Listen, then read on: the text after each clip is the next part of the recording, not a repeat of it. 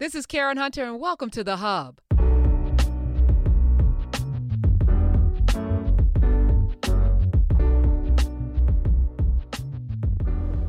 Let me welcome to the show as well. I'm going to engage her because she can. She's an authoress.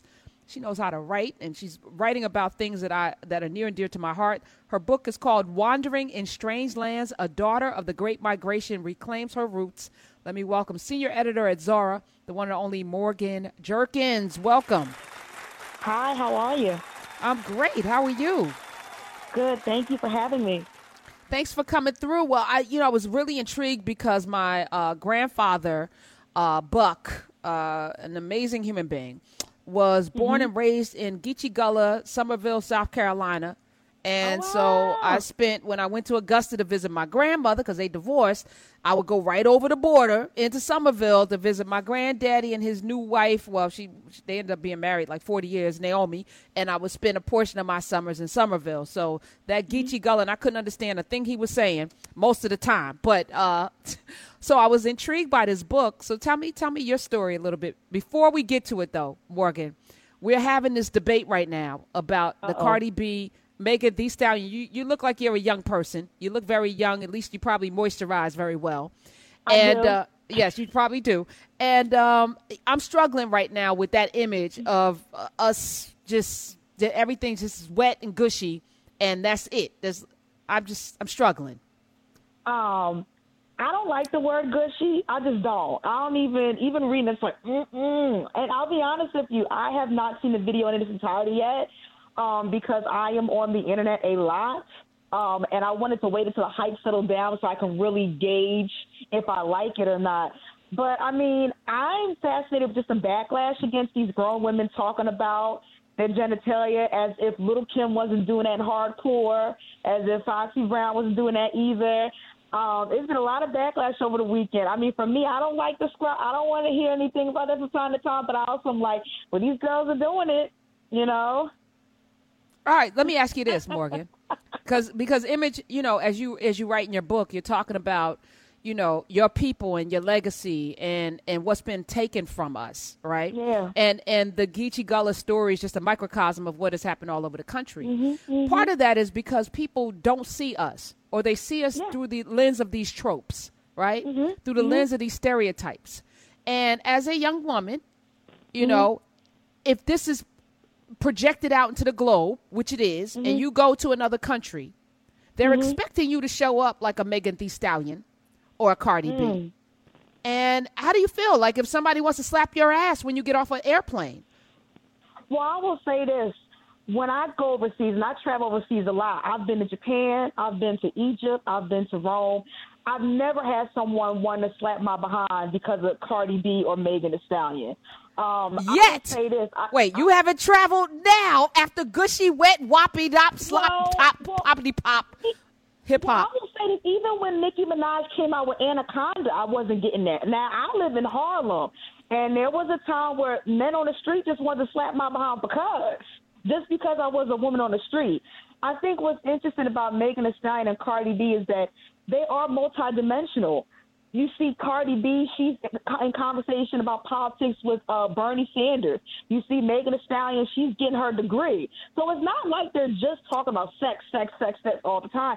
They can do a wide range of things, and I think that is what improves their marketability and makes them very relatable as women.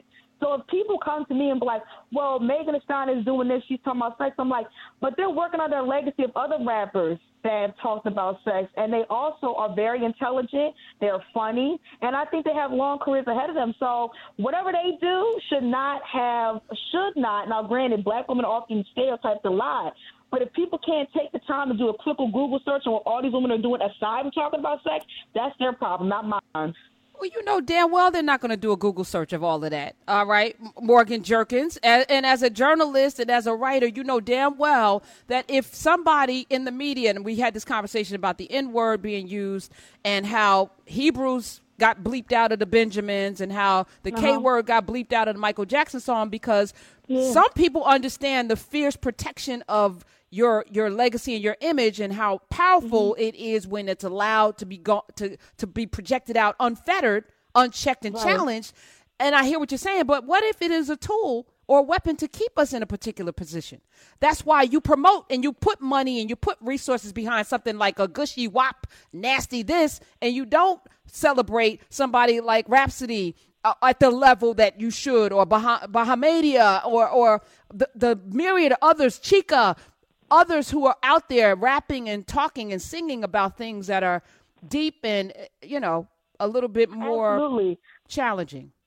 Right. I think that's a, that's another conversation added on to this about the music industry because there have been many conversations before about how the music industry doesn't support black women. Period. Even Nicki Minaj, who at one point was uncontested as far as female rappers went for a decade, was like they still ain't helped me out, and she was singing about raunchy stuff too. You know. And I think for me, and this goes into my book, is that black people are diverse black people are distinct. And even though we are our ancestors or people we know right now are suffering from land displacement and you know and state violence and all those different things, many narratives should exist at once. And that's why me as a writer and a journalist, I am very careful about rhetoric what people use to talk about black women. And I think you and I both know professionals, we can tell when someone's talking to us and they're not trying to converse in good faith. They're trying to rile us up and they're trying to make they're trying to pigeonhole us. And I think it's important that me and you can do the work that we do alongside other black women that do the work that we may not always agree with, but the fact that they're still existing and thriving and doing what they want to do speaks to the multitudes of black female identity in general. And I think that that's important.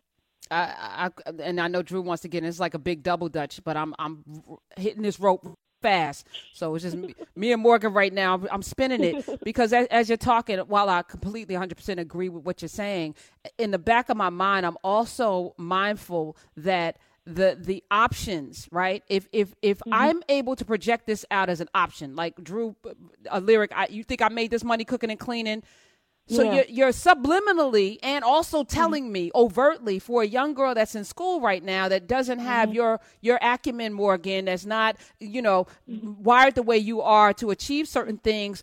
Hmm, mm-hmm. this is a pathway to to to get all of the money, all of the Birkin bags and the shoes, red bottoms, and mm-hmm. live my life. Have these nails, this hair, and all of this. I want that lifestyle. I, I want that Lamborghini, and I can get it because Cardi said I can do it with my wet and gushy. Boom. Wow. Yeah, yeah, I dropped that. Well, I think for me, I think what you said in the beginning was something so important was the option. For me personally, I want black women to be able to choose what they want to do and also be afforded opportunities they weren't afforded in the past. Now, granted, I'm not a Gen Zer. I'm a millennial, and when I was growing up, now granted, I don't know if it was like wet and gushy, but there were also very explicit songs that I was singing them. I was getting in trouble singing them before Sunday service started. That was me, you know what I'm saying? But people didn't write me off then because I chose to say, okay, let me go to college, let me go to grad school. But I have other female friends of mine. When certain songs come on, we even are shocked how explicit they are and how we were singing at a young age, and we chose different things. So I think I believe that there might be some people who look at Cardi B or can look at anybody on Instagram at this moment right now and be like, oh, I want to, I want this because I see them, you know, advertising X, Y, and Z. But there may be other black girls that are like, I like this song. You know, it's a bop, as we say, but I still want to go to, you know, be a beautician. I still want to be an anesthesiologist. It's all about accepting the multitudes. That just because somebody listens to this music, that doesn't mean they're going to go down the same path as someone. And even if they go down the same path as someone, that's their option. That's their choice. 866-801-8255. Yes, we do want options, but in a country right now where black folk are literally fighting for our lives, I don't know if I want me personally us mm-hmm. to have to have this conversation right now when Chicago and Portland and all over Mike Brown we celebrated his his his murder yesterday mm-hmm. and it's like yeah we're still in a racial pandemic can we do better? Should we do better? Should there be an inside way, yes, where you and your girls can have this conversation, but you got in trouble for it because it wasn't quite right. But yeah, we're going to always, from time immemorial, have kids that are going to be sneaking and listening to things they shouldn't be. But we know mm-hmm. what right and wrong is. And I think we've lost that compass. And I think there's a blurred existence right now where we don't know what's right and wrong, a lot of mm-hmm. people. And that's mm-hmm. the trouble that I have right now. 866 801 8255. All right, Drew. Go ahead. I slowed the rope down. All I want to say, Karen, is I'm thinking about it like this right here. One is it is it there is a modicum of inside and outside to it because this song is not going to be played on the radio. Like if you you're gonna have to you're gonna have to go out and search for this song as opposed to it just showing up in your earshot without you having any control over that. What's So- radio, Drew? Who's listening to the radio right now? But I'm saying it's it's, it's Knock not, it off. Like Nobody you're gonna- listening to the damn it's- radio. it's not like you're going to accidentally hear this song. You got to go out and look for this song to hear it. You're not going to accidentally hear this song unless you are prob unless you in a club somewhere, right? Like that's number one. Number two, I mean, this is this may be splitting hairs, but um, but the song does sort of give you um some options uh, and some um, some modicum of women taking control of their own sexuality. I'm not a woman, so I can't say I can't say that um, from a from an internal standpoint or whatever. But Megan actually doesn't say I um, uh, this dude needs to go out and buy me a bag or buy me a car. She says he can pay my tuition, right? So that's a different kind of rap perspective. She when she says that, she's like, you know, yo, I made him pay my tuition. This is a sister that said, I got it. I'm gonna get you to. I'm gonna. I got this. I'm gonna get you to do this for me, but I'm gonna flip it like how I want to flip it because I'm in control. I'm in control of the situation. we having this conversation. control in of my body. I'm in control of my destiny. My destiny, is- and I got some choices and some options. Now, that's not that's not the story for every single person, but I gotta say that I gotta say that that's that there's a difference there, Okay. right? All right. Um, we are in the last days where we call it right wrong and wrong right. I said it, and I, I can't believe we are justifying something that all of us in this room right now know is dead wrong. I, I know we know it. I know we know it. Like I know you. I'm I'm looking at y'all right now. Y'all are, y'all about some bull crap. Both of y'all. Eight six six eight zero one eight two five. I love y'all, but y'all know y'all know what I'm saying is right. Anyway, all right. But that's not why Morgan is here. But ahead. You could you could challenge me. Go ahead, Morgan. Go ahead. Oh no, it. I was gonna say, I'm like, the funny thing is, and I think this goes to like the digital age where everything is so fast and you have to react so fast, especially if you're in the media, is that like when I look at Cardi B and Megan, I'm like, granted, Cardi B magnifies her vulgarity when she's on these IG lives and stuff talking about it, but they working out of a tradition. Like they working out of a long tradition of black women talking very talking perversely about their about their bodies. And I'm not even just talking about like I said earlier, the Lil' Kims and the Foxy Brothers of the '90s. I'm talking about what's her name? What Millie Jackson? Was that Millie the Jackson 70s? did not talk about her gushy uh, ushy. Okay, I'm, I'm gonna go back Ever. further. I'm gonna go back further. Come on. 1920, Bessie Smith. If you Okay. listen to "Till the Cows Go Home," that was a Yeah. hundred years ago. But that was couched in cleverly within allegory. Yeah, Oh, no, she no, didn't. no, co- no, no. What she say? Oh, uh-uh. Come on. That was Give- me, now you making me Google right now in real time. Till the cows Bessie- come home. If you look up those lyrics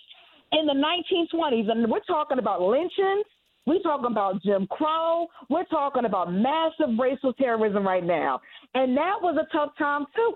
He was singing. No. Oh, okay, yeah, dope. baby, I'll suck your. D- okay. Oh, wow. Look, I just learned. You better. you- this is why. y- let me tell you. This is why. And again, you know, we need to have adult conversations.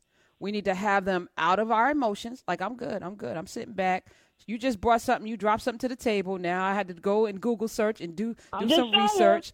Yeah, I got a man I love. I got a man I like. Every time I f them men's, I give them the doggone clap. Wow, she giving people venereal diseases and talking about it. Okay, I, I mean, I'm listen, wrong. okay, look, look. Wow. Wait, You are right. said what? I gotta. I'm wrong. I'm going to I'm just sit and saying. bet. This is why it's important to talk to people smarter than you about a topic and ask I'm questions. saying. You got But that, Morgan. talk I'm just saying. I mean, in my book, I tell you, I say it. Like, oftentimes the past and the present with some of African American experiences, they converge with each other. They are work out of a hundred year old legacy. This ain't nothing. uh, we- we- Have y'all grown up in Christian tradition? Ain't nothing new under the sun. This is not new. It's not. All right. Listen, it, it, draw, it, it even take, takes me back to LaWanda Page, how she how she would talk about you know Aunt Esther, who uh, from Sanford and Son fame, but LaWanda Page was an amazing comedian in her own right, and I used to listen to the to the record, the LaWanda Page records on the Sneak Sneak in the house, and she would be talking about how her legs is long and brown and like and they spread like peanut butter and I was oh my like lord! Oh, no, no, nothing, nothing beats this Bessie Smith till the yeah, cows that's come Bessie home. Smith, though. Yeah. D- Yo, she just dropped. All right, I gotta shut up now. All right. So tell me about your book, Morgan. Look at that. Look at that pivot. I mean, uh, Tell me about this book, Morgan Jerkins. That? that was a great intro. I don't even know where to start anymore. Tell me about this. Okay, I'm I'm gonna help you out, right? Because I was reading it. Brilliant job, by the way. And and this is Thank we you. need more cultural anthropologists because you know when I think about the Zora Neale Hurston's and the people who preserve the legacy thanks. of our people, yeah, you know this you. this is important, right? And if we don't tell Yeah. our stories and our voices the way the options that we need to have are going to come from us. And this is this is so important. So Right. tell me your Geechee your Geechee story first before we get into the book. so we all know America's big. I make I make comments about it all the time. I say, why does it take me six hours to go to Los Angeles on a flight? Six hours I could be in Spain, and I wasn't joking. So I was like, okay, when it comes to African American history, I knew I had to start in the South, but where in the South? When the South is so vast, and one of the I would say the most vital parts of my life as a black American woman is food. I know if I go to Roscoe's Chicken and Waffles in Los Angeles or Sylvia's in Harlem or somewhere down in Texas or North Carolina, I can get collard greens, I can get mac and cheese and all of that. And I, when I looked at that category, I said, okay, so what is something that intrigues me about food beyond the ingredients, beyond what time we meet? And one of the things was New Year's Day. For as long as I can remember, you ate collard greens for money and black eyed Black peas for good luck. And when I asked my mother why, she said it's just something we do. And I said, oh, okay. She doesn't know. So that's my job as an investigator to figure out why. And on one of the particular Goya products, I looked on the bag, just looked on the bag, and I saw a recipe for black eyed peas, and it was called Hoppin' John. When I looked up Hoppin' John, I realized that that tradition of collard greens and black eyed peas Year's Day came from Low Country, South Carolina, and particularly from Gullah Geechee people, who, by the way, are said to be one of the only, Af- what has to be the only African American group, sub ethnic group that has the highest retention rate of West African tradition. Um, it's often it's also said that 80% of the enslaved Africans that came to the colonies crossed a Charleston, South Carolina dock. So if that's the case, we're all indebted to them. So I decided let me just start there with the Sea Islands. Wow. Wow. Wow. As as um, as you're talking, I think you know on Saturdays I have this conversation with the great car because I like talking to smart people, and we drop breadcrumbs, right? And I and I say to people, you know, um, breadcrumbs are important because that's how you find your way home, right? Breadcrumbs are how you find your way home. You took a breadcrumb from your mother, didn't have an answer, went to a recipe, took that, researched, pulled another thread, followed another breadcrumb to get to a place. And I think a lot of us, that kind of curiosity followed with action is what most of us need to, to examine and what Morgan Jerkins did with this discovery and this book. Well, I'll be honest with you. My curiosity is also one of my greatest insecurities. Uh, when we were talking earlier about black women having the right to choose, I have been very privileged and blessed in my life that I haven't had many people say to me, you know what, maybe you need to redirect. Maybe you need to restrain your curiosity a little bit because what you're trying to do isn't possible. Or is it possible for you? Because you, as a black woman, don't have the access. I've been so conditioned to believe that there has to be these strict parameters. So when I had all these these curiosities about my own people, there were many times throughout the book that I had to get out of my own way, even with the with the facts that I didn't like, in order to make these uh, discoveries. Wow. Tell me, a, tell me a couple of facts you didn't like. Oh man. Okay, so I say this in every interview, and every interviewer laughs because they understand. I'm a product of the public school system. The way that I was taught about Black life was very streamlined, very narrow. Your ancestors were captured from from or near the west coast of the African continent. They were brought over via the Atlantic Ocean, the trans uh, the transatlantic slave trade to the colonies, slavery, emancipation, Reconstruction, Harlem Renaissance, civil rights, Obama. That was it. I was taught, I was never taught that there were free people of color or free black people prior to Lincoln. I was never taught that there were black slave owners, thousands of them prior to Lincoln, even though there were black slave owners who who had their families as slaves in order bought their family members in order to free them, but they still participated in the plantation economy. I was not taught that during the Trail of Tears, which is when former President Andrew Jackson, 1830, forced five tribes the Cherokee, the Choctaw, the Chickasaw, the Seminole, and the Creek. He forced them from the South, west of the Mississippi Indian Territory in Oklahoma, which now known as Oklahoma. I wasn't taught that black people accompanied them on that trip, whether they were free or enslaved. I didn't know there were Native American tribes that enslaved black people. I had no idea. So all of this history, it, it really complicates black identity, right? That because we talk a lot about how black people aren't a monolith, American black people are not a monolith. And I really was able to understand that viscerally when I went into these communities. Wow. So listen, Morgan, I I have have had conversations with people who are desperately trying to like track down their family stories and mm-hmm done is, you know, is taken a look at history and then made it so personal to a whole, you know, to a whole group of people. Mm, if you're if if you're there are people out there listening that want to like start their journey, their own sort of anthropological journey about just their own family. Any any any thoughts around what that journey looks and feels like, and what that first step was for you on the journey? Okay, so one of the steps for the journey, because I actually went backwards. I traveled, talked to people, and I wasn't trying to make this book personal. My first book, um, This Will Be My Undoing, was extremely personal. And I think psychologically, I just closed up a bit. Why I didn't want to go there again. Um, and my editors were like, "How, girl?" They didn't say it. They were like, "Girl, how are you going to write about the Great Migration and Black people migrating, and you were part of that story? Like, how are you going to try to extract yourself from that? You have a stake in it, which is why you on the strip. So you have to talk to family members. So talk to family members. Talk to the oldest people of your family. Ask them, you know, if you know for a fact that your family wasn't several generations in this, uh, you know, in wherever town you're in, ask your, the elders like where were they born. Ask what their uh, their grandparents or their fam- uh, their parents' names were. Where did they live? How old were they when they passed? Certain things like that also look at census records because this is why taking the census is so important. So your your your children and your children's children can find you because on census records, if you have a name, any name, you can find census records and you can see not only your ancestors' name, their age, their gender, and what they did for them, but also other people in the household. So then you can research them as well. So those are the vital steps. If you can get anybody's name, a town, or a time frame where they were there, then you're on your way. And that. ask your ask your oldest relatives what those oldest. relatives' real names were, because sometimes what we call them is not what their actual real names were, too.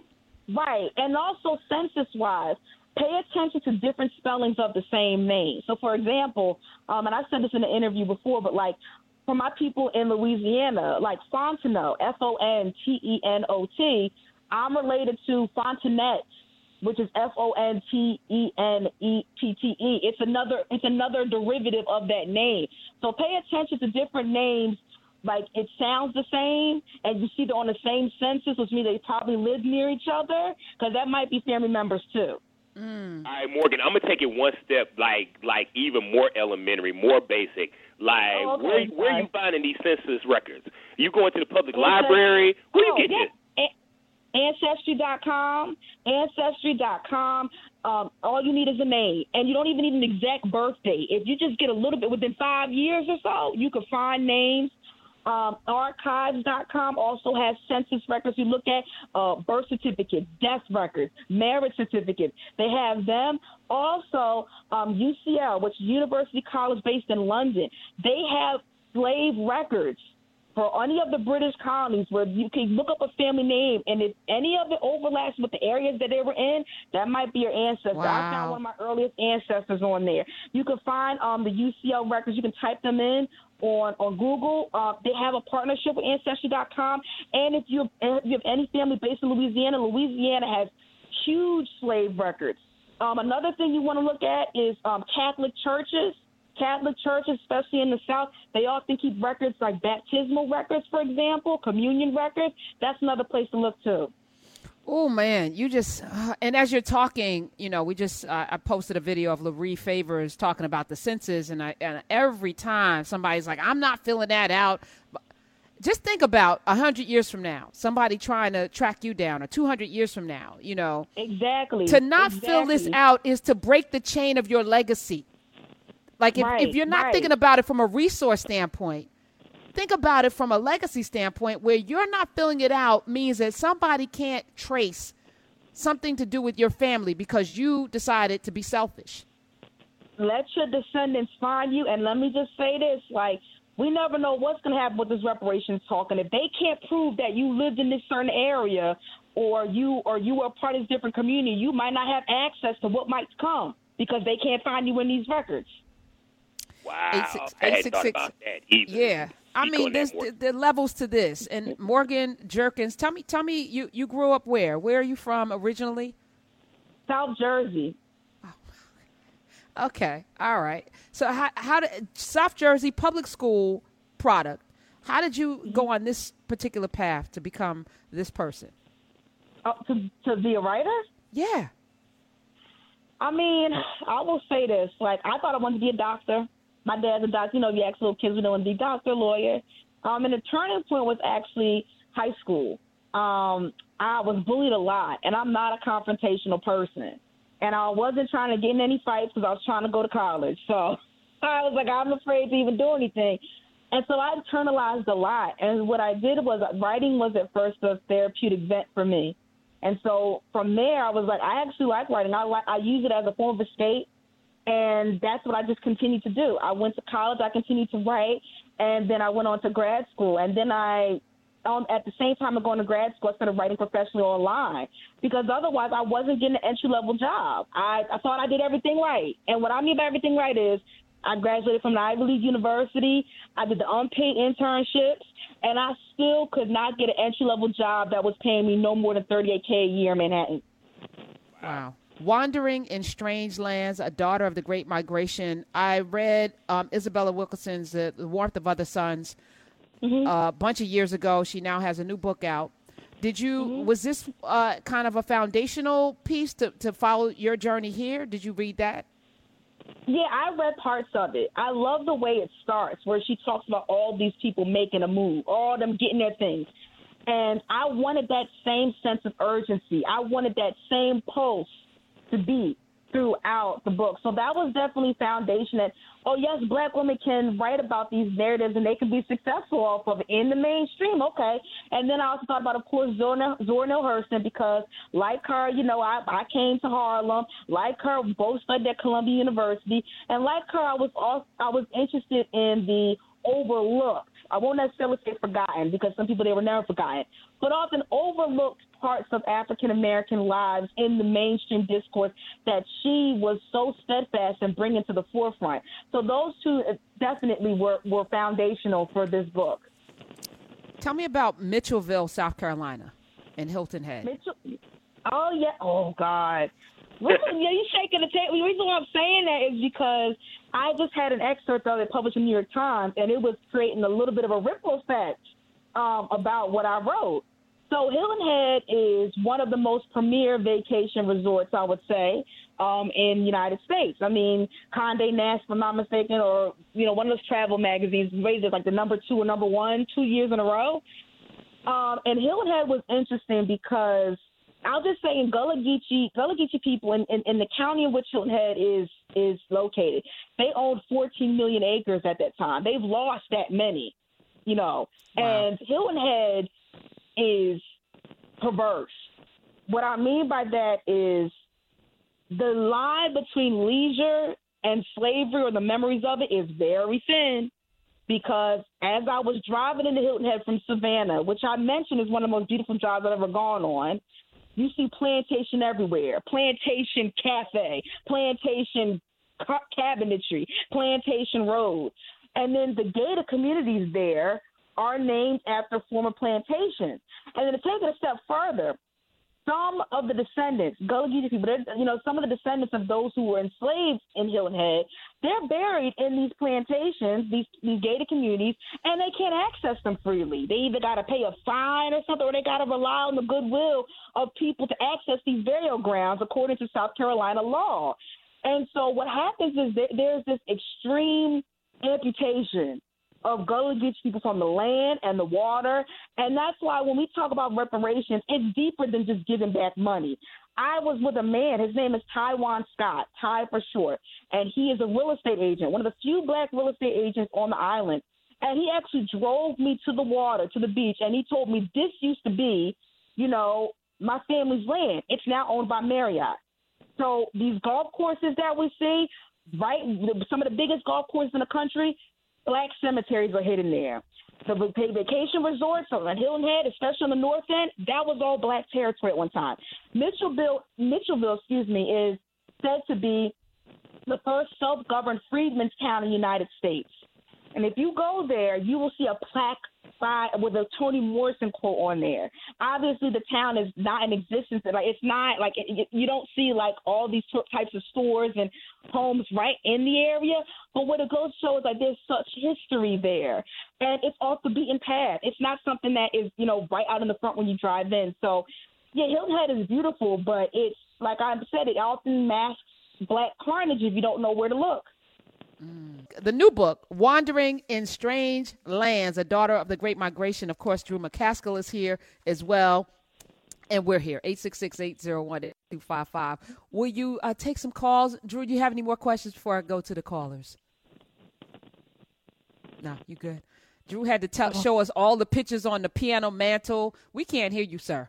So I'm definitely going to the callers while we figure out your audio situation. Let's go to Monica. Monica, Mo- there you are. Grah. Hey, Monica in DC, welcome. Hey, Karen, I love you. I just tweeted that I love you. Mommy loves life.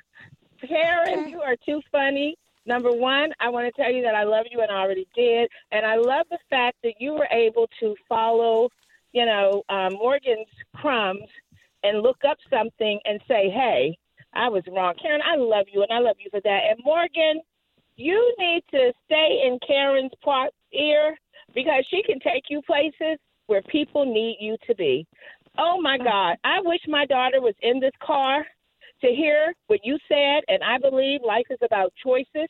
And just because you listen to some nasty stuff, that doesn't mean you can't go to work in a suit. But Morgan, you you mm-hmm. you you told us that you went to public school, but you didn't say you went to Princeton. People need to know that. You can go to Princeton and go to public school. So oh, Columbia though. I love you and you know that I always do. And Morgan, I'm loving you too. And that's all I wanted to say. I love you thank guys. You. Thank oh, you so thank much you, for adding value to my day today. Thank you so much. And Karen, this is like my fifth time calling, and it, it feels like my first because I get so excited when I hear your voice thank you for doing it and keep doing it and being so open minded to things. And I love you guys. Have a great day. You too. Thank you, Monica. Felt the love on that one. Yeah, I mean, I think uh, being right is not is not the goal, right?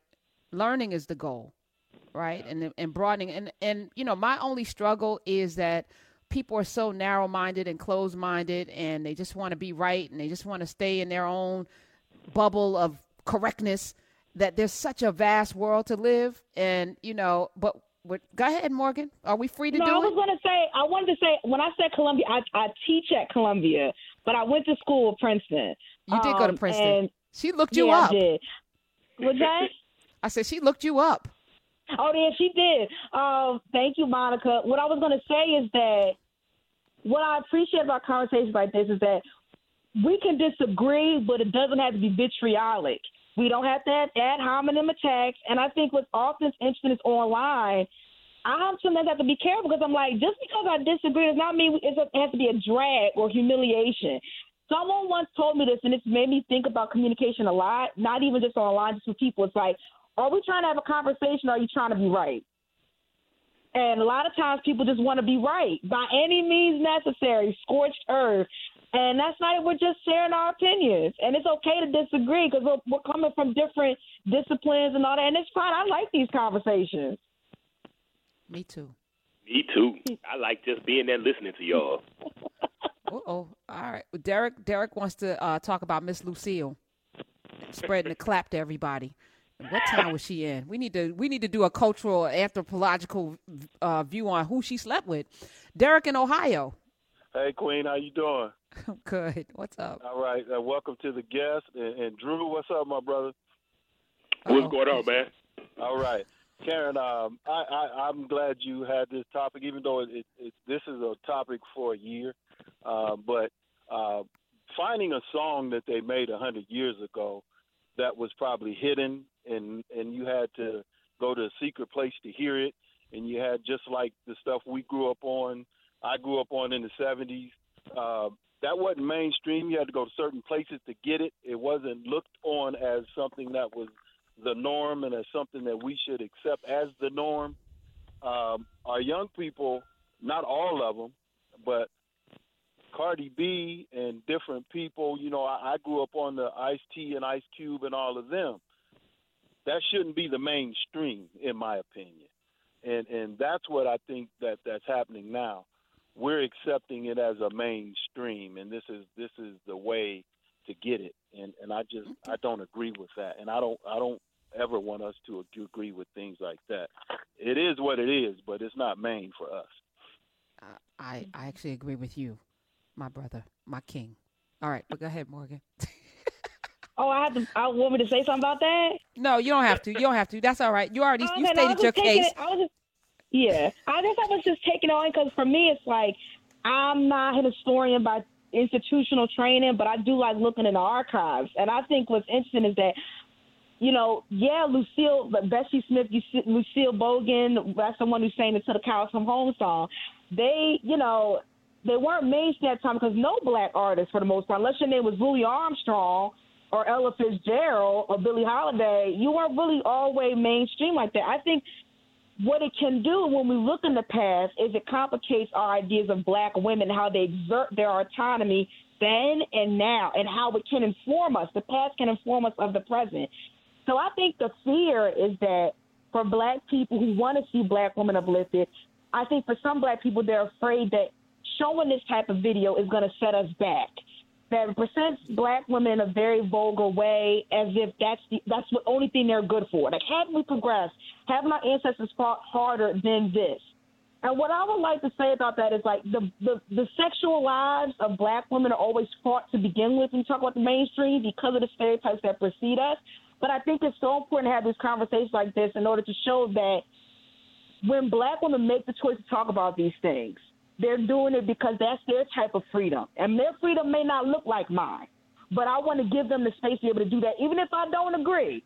I don't want to have to silence another black woman's work just because it might come in opposition with mine. We can have mm. a conversation about it, and it could be in opposition so that it can inform us of the complexity of black women, period. Even disagreeable black women, even unlikable black women. There should still be a space for that on that note, Azealia Banks, go. No, I'm just oh. playing. Ace, no, I ain't do it. I ain't do it. No, I ain't do it. Talk about her too. I've written about Azealia Banks. We could talk about her too.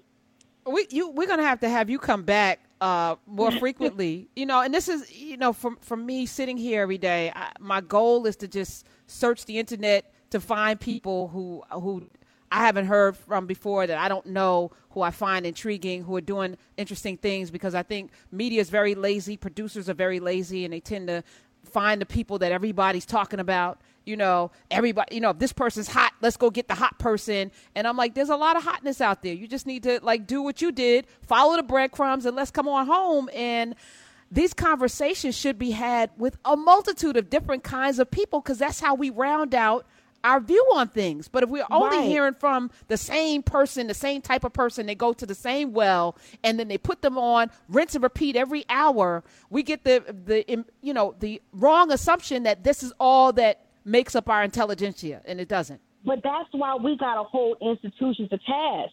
We have the whole music industry to task and say, no, you should be giving a budget to other black women who may not sing about sex, but may sing about, you know, their guitar. And they deserve to have a big budget for their hair and their video and all that. And I think that that is across the board with how black women are treated and how black women can often be pigeonholed or just silenced in general. And that's been a problem in the industry for decades. So I think when we talk about, well, turning breadcrumbs and research, and that's what I want people to do for black women and black people, period is to like just give us more space because you're gonna find a lot there. But if you just go by what's out in front of you rather than what's filtered to you or branded to you, you're gonna get lost. So even when I was doing work on black people, specifically about black people, I had to go through so many different angles because it just wasn't readily accessible to me, and that's not coincidental. It's just mm. not when you say that that's not a coincidence, I, I really that really sort of resonates with me because there are so many headwinds and obstacles to us truth telling, right? To us telling the truth about our history. I look at I want to get your perspective as someone who is writing about the black experience historically and anthropologically in this country. I want to get your perspective on all of the backlash that happened with 1619 as someone who is oh, also right. Oh my God! And, and you're a sister, so I need to I need to hear your thoughts on it. Well, if you are telling white people that from the highways you see, the sugar you put in your coffee, to the wealth that's right in your backyard, that's because of my people. Now, of course, white people are going to be upset about that. Anytime you center black lives and you talk about how near the past is, that makes white people afraid. And that what, was what's the, the fear? What What are they afraid the of, Morgan?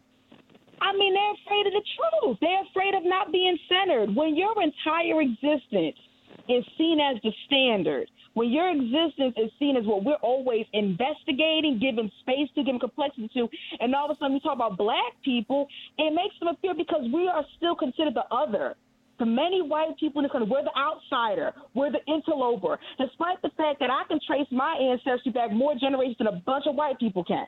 Okay? Like, I'm old the land probably more than a lot of them are. And I'm just going to say it. And I'm sure many of you can probably attest to that too if you go on Ancestry.com. You know what I mean? The thing is, is that our country, and I hate to say it like this because it sounds speculative and, and, and supernatural, but it's almost like we have a curse we don't want to reckon with the true devastation of slavery and how it influences today. And when we don't do that, we have these cycles that happen. For example, in the book, I talk about when I went to California and I was at the intersection of Florence and Normandie, and I was with an underground rapper who had witnessed the, the Rodney King riots. And and I asked him straight up. I said, "Do you think something like this is going to happen again?" Because as you know, in '65 they had the Watts riots. Less than 30 years later, they had the Rodney King riots. And he said, and I'm going to paraphrase him here: If we don't reckon with what this country has done to black communities, to black people, it will happen again. Literally two years to, to the day of when he said that the George Floyd protest happened. So every time we keep seeing this cycle of black people trying to live autonomously, and it gets curtailed, it gets stamped out, we get murdered, we you know in cold blood. If the state violence, this displacement of, of bodies, for lack of a better phrase, is because our country doesn't want to reckon with what it has really done to black people. And I'm not just talking about the black on Instagram with the Black Lives Matter and the teachers and the memes. I mean, really, when you think about the fact that we are the descendants of the enslaved, and there have been so many things put in place to annihilate us, where we stare at you in the face every single day, and people don't want to reckon with it. It makes them nervous. It makes them afraid of what this country really has to do to make things right. On that note, mic drop. Morgan Jerkins, will you promise to come back? Let's let's bring you in more frequently to have back. these conversations. I would love to come back. All right. Y'all follow her at Morgan Jerkins. Are you related to Rodney and them? That's Probably. my uncle. Is it okay? So that little girl with the with the meme, the little cute girl that can sing, that's your cousin. That's what she's. That, That's my cousin. Yes, look, That's my cousin. what's it? Uh, Heavenly, I think her name is. Yeah. Oh, adorable. I saw. I know Mm-hmm. them Jerkins, boy. That's an unusual name. I just saw it in your face just now when I said it too. Morgan Jerkins, author of Wandering in Strange Lands. Get the book. She's gonna be back. She's gonna be part of the Karen Hunter show. I just said it. Thank you for being here today. I love you.